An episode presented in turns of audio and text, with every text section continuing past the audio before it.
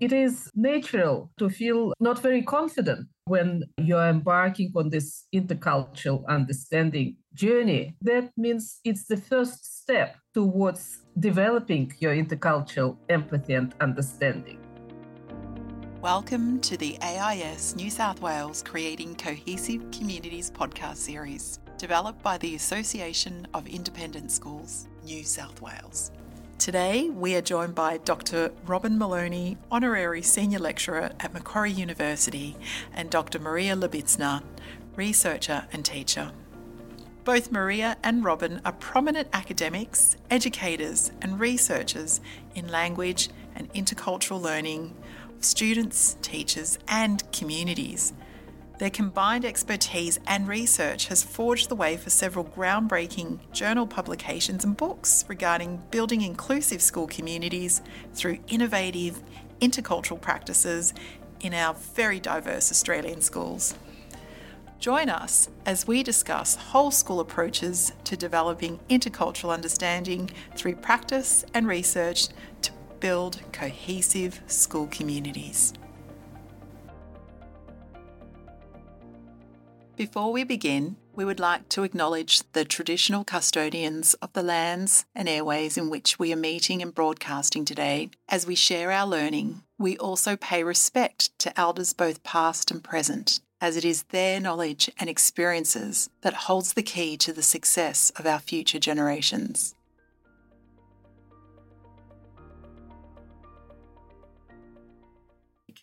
Thank you so much for making it today.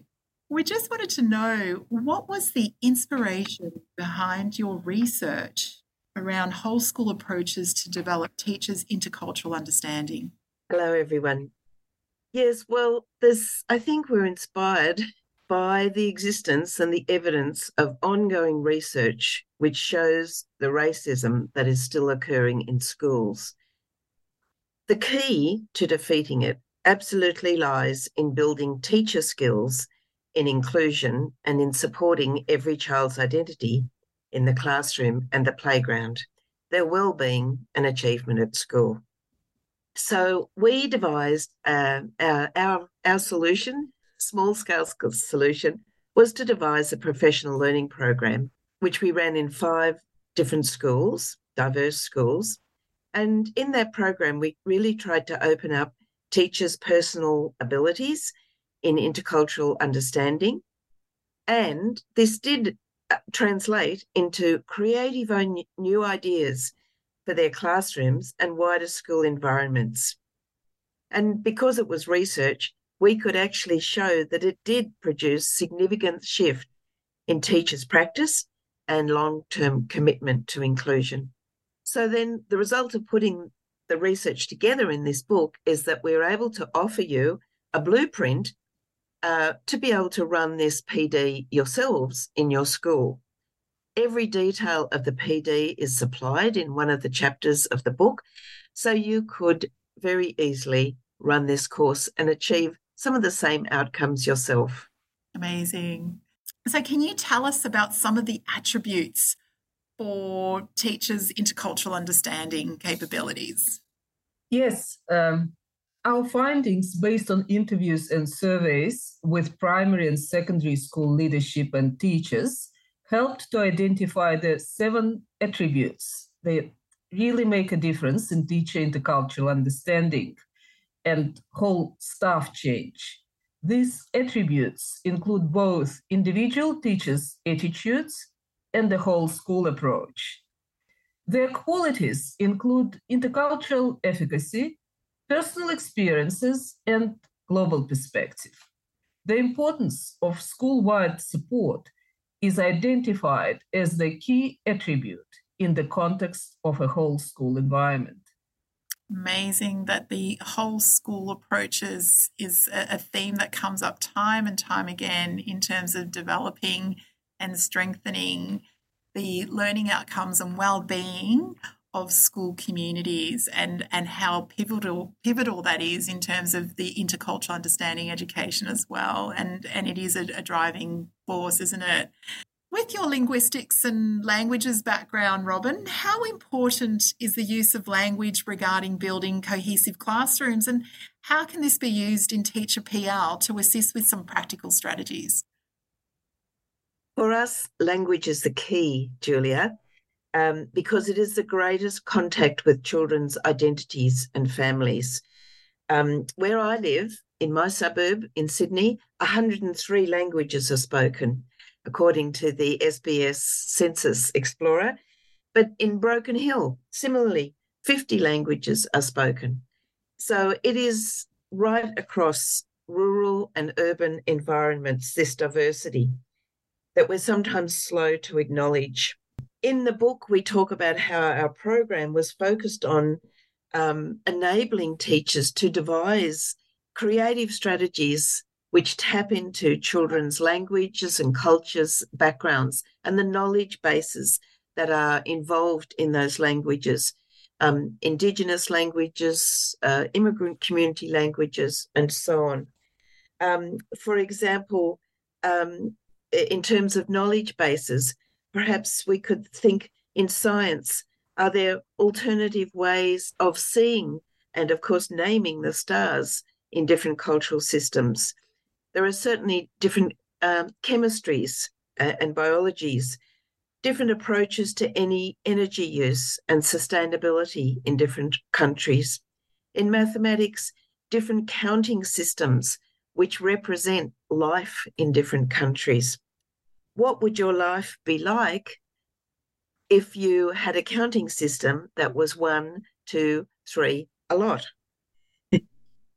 Uh, we're especially big fans of a book by Corey Tutt, um, The First Scientists, which is a wonderful portrayal of um, uh, Indigenous science knowledge in Australia. But there are so many ways to tap into our families' knowledge bases and skills and talents to include, which is a way of capturing and valuing children's identities. I love that. I love the way that um, language really is a window into a student's reality and and and values and how important that plays out in a classroom as well but responding to that in a in a an appropriate way to to to build upon well-being and learning outcomes amazing so Maria, why is intercultural understanding capabilities so important in building inclusive school communities? I feel like we're starting to build upon that, but I'd love to hear more about it. We know that schools continue to be a place at which students experience exclusion and racism. And there are urgent calls for new holistic approaches to interculturality in educators, teachers, and students uh, due to our increased diversity in the classroom. However, this critical work is still only recently recognized and is in emerging stages. And we know that many Australian school populations feature a higher percentage of children from diverse spiritual and cultural backgrounds in both rural and urban centers. So there is an increasing need for a school to be an inclusive place which supports shared intercultural goals, and what is also very important, supports our students' mental health and emotional and social welfare.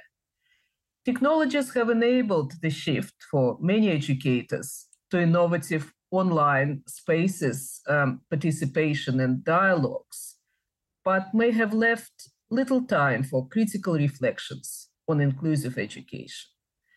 And it was really satisfying for us to see change in a staff coming together, sharing pleasure in their intercultural work, their surprise at students' enjoyment. And I would like to refer to one example in our lower socioeconomic school with low school self esteem and a weak culture. Teachers and kids mapped all their origins, language, and stories and instead of feeling like they were undesirable backblocks, they said, You can see the whole world from here. All roads lead to us. Oh, wow. That is so beautiful and profound. And I just love that uncovering of all the assets and the gemstones and the strengths that are part of that community. That would totally reframe perhaps the way um, they have been viewed or labeled, and that, you know, there's possibilities to then open up and build upon that. That's incredible. Thank you for sharing that. Um, just in terms of um, regional and remote areas, because they've been mentioned a bit, and we did, you know, Robyn, you did highlight that there is diversity. In fact, you know, when we when we do look at remote areas, although sometimes we might not assume that, but when we are considering schools in regional and remote areas, what would be some of the whole school practical approaches to build intercultural understanding in the classroom and beyond? Mm. Well, I think first and foremost, like our standards say, it's to know your students and their families. Whether this comes from leadership or at the classroom level, it's extremely important. One of the principals in our study, for example, has found the value of investing quite a lot of time in enrollment interviews. So she really spends a lot of time with every family um, collecting information and knowledge about their backgrounds. And that is a very good investment of time. So, know your students. Do you have the accurate data that you need about their backgrounds, their languages, the festivals they're going to celebrate, their religions? um, know your Aboriginal and Torres Strait Islander students and their families and their situations, their socio-economic situations, their language, Whose country is your school sitting on? Have you researched its location and its connections? Do you know where the elders are in your area? Third, um, we, we would strongly advocate um, as a leadership initiative supported by staff the introduction or strong maintenance of a language program as a whole school initiative because a language program is such a strong catalyst for experiencing otherness, experiencing another fellow's way of life, that it is not just the learning of French or Japanese or uh, some other language, it is the catalyst for experiential learning of other people's lives. And that uh, has a fundamental value in whole school change. and I think, uh, fourthly, take a walk around your school. Take a walk and look at what is represented or not on the walls, the doors, the corridors, the surface of the playground. Um, it is surprising the difference between schools. So some schools absolutely rejoice and exhibit the diverse identities of their children and students um, right through the school. Their trophy room has examples of diverse achievements, not just sport, although sport's great, but um, yeah, that that sort of diversity of representation and achievement right throughout your school is extremely important to the support of kids' identities in that school. There's some of the things that we would recommend. Amazing, thank you. And it's it's just so profound, just having something that's so visually um, representative of the cohort of the school community and beyond. How important that is, and as you said, that that sense of um, joy and rejoicing in terms of the diversity when it is outwardly um, displayed, the impact it has inwardly for for students and families and communities and um, really encouraging um, that sense of belonging and, and feeling welcomed. It's so key. Thank you for sharing all those. They're really quite important and quite profound.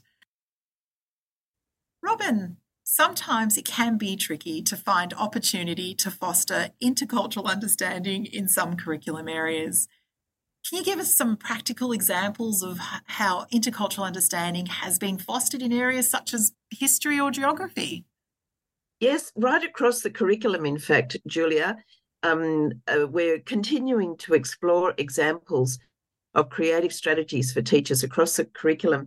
So I think there's increasing recognition of uh, different knowledge bases in science knowledge, the the value um, of Indigenous knowledge in how to care for country, often embedded in the language of that country.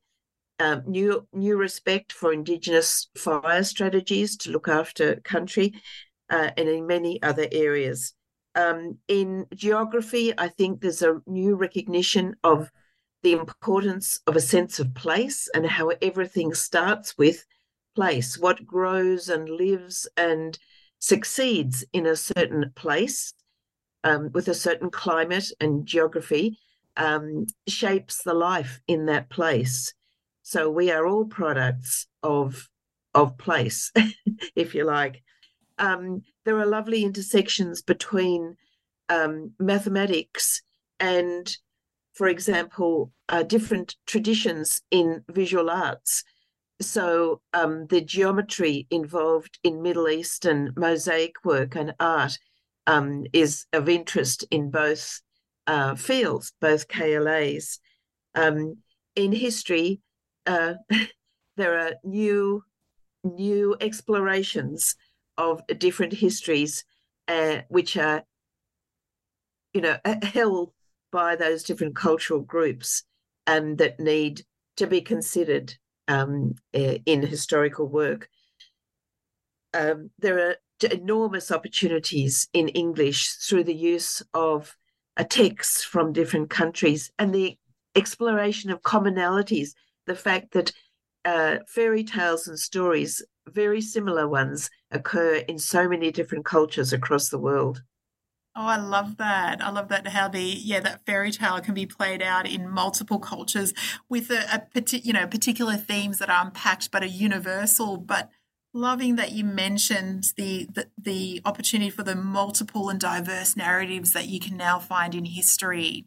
It's not just one story or a a story, and that intersection. You know, and I love those connections you made that might not have been so um, obvious, you know, maths with visual arts. That's incredible, and how it's all richly connected with um, culture and and and so on in terms of all uh, and language. You know, um, there is one interesting thing. It's not actually in the book, but it's been something that I've been thought thinking about since the book came yeah. out. That uh, in terms of Indigenous art, uh, Indigenous art can function as a visual arts but it also, in many Indigenous artists' perception, it is also history and geography and story. Um, uh, so that there's a lot to explore there. Mm. That is incredibly rich and profound, and and so valuable. And definitely, when it comes to Aboriginal and Torres Strait Islander um, peoples and communities and cultures, how important it is that that's now honoured and and in you know is it it's not an afterthought you know it's actually part of everyone's business and everyone's education and and and how yeah. rich it is as well in terms of knowledge and funds of knowledge yeah unbelievable uh, Thank you so much for sharing, Robyn. Maria, can I just ask in in your book you mentioned that it's very important that teachers have a positive disposition when it comes to intercultural understanding education, something we've kind of um, covered a bit already. But do you have any tips for those teachers whose colleagues might be a little bit hesitant or unsure to embark on their intercultural understanding journey? Yes, and this is very common to have to feel some discomfort and lack of confidence uh, in our current schools, school environment. But any staff at any level can be a leader in this work. And generally speaking, principals and all staff are open to inspiration and new ideas. And they all want to produce well being and achievement for their students. I believe we just have to light this little spark in teachers of everyone's own personal intercultural story and responsibility to get it going. And also, we have used a specific phrase in our book, productive discomfort. And it can be acknowledged as a teaching skill. So, can you tell us more about productive discomfort? I believe that what we have just uh, discussed that it is uh, natural uh, to feel um, not very confident uh, when uh, you're embarking on this intercultural understanding journey. And we believe when teachers and students, when they have this feeling, that means it's the first step towards uh, developing your intercultural empathy and understanding. So you should, in a way, feel this kind of discomfort because mm. it's a very personal journey and sharing personal stories with other people. Amazing. So, sort of sitting in that um, uncomfortable space is actually part of the learning and growing process. It's That's not very true. Absolutely. And that kind of probably starts to unlock it a bit. And I really love that um, what you touched upon also in terms of how powerful everyone's stories to contribute towards that journey as well, which is so important. So that probably leads me to a, a really beautiful question that I'd love to hear the two of you respond to. Can you share any inspirational moments or an aha moment that you've come across during your research or professional learning with teachers and students? Well, I'd like to throw in, um, with great respect, the uh, staff member, senior staff member, who hadn't actually noticed that the walls in his school were completely bare until we took a picture of it. And that was a catalyst for him just to very openly and, uh, you know, very graciously completely accept that and turn around his practice. And he sent us photographs after the PD, he sent us photographs of the students' work displayed in stairwells and all around the school. I thought that was a good outcome an amazing um, transformative shift and something that you know doesn't have to be complicated as well but how beautiful i got goosebumps just then.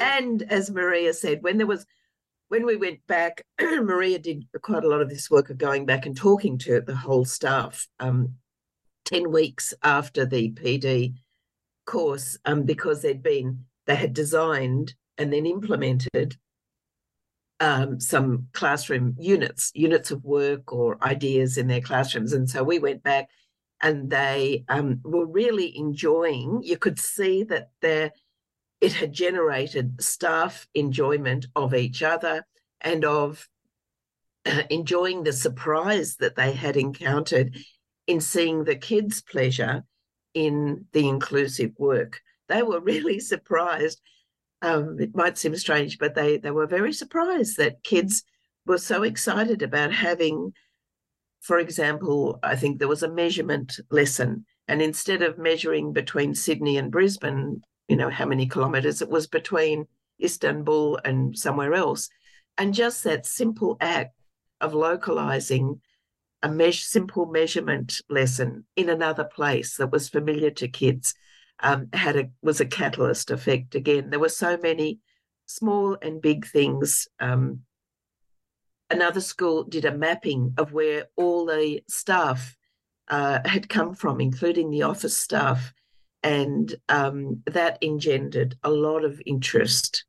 Another school simply created multilingual signage for the senior staff doors. So the principal and the deputies had posters made for their doors introducing themselves in the six major languages of the school.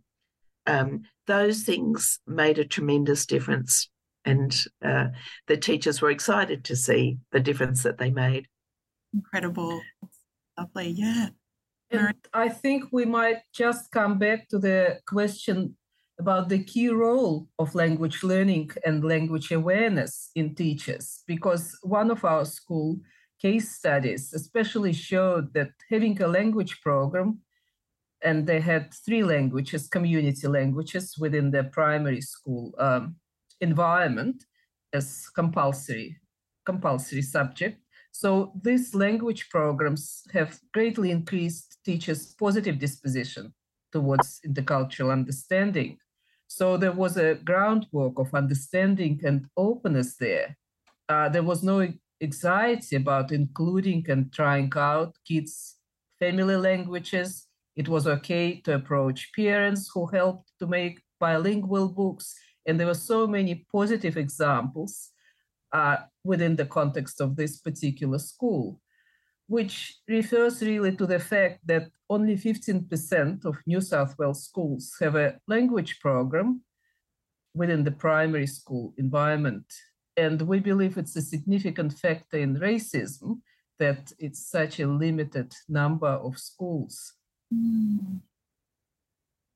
Oh, it's yeah, that's really quite telling, isn't it, in terms of um, that fact uh, but really, um, really appreciated the positive effect uh, inclusive strategies play out in the classroom spaces and what you actually witnesses as part of your research and as part of the influence of your book's approach as well. So thank you for sharing those.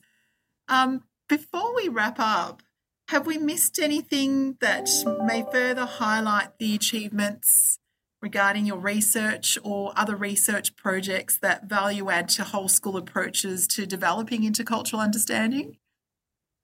I would just encourage uh, schools um, to do their own research if, if they um, have time and inclination. That the, the model of setting out to create change and having a means of observing change is very satisfying. and um, I think it's a very important um, activity that a school, professional activity that, that a school can learn a lot from in terms of uh, um, knowledge and understanding of their own environment, in that every school is unique and has a unique set of, of factors. Mm. Great. Thank you, Robyn and I think would be happy if there are any questions, if any school uh, would like to approach us, uh, would be very happy also. Um, so create Absolutely. a dialogue with schools as well. Amazing. Thank you so much to both of you, Robyn and Maria. And just to confirm, as part of our show notes, all your contact details and reference to your book will be available so people can connect and hopefully continue this amazing journey in terms of fostering intercultural understanding and whole school approaches within classrooms and beyond. So, thank you so much for joining us today. Our pleasure. Thank you. Thank you for listening to this episode.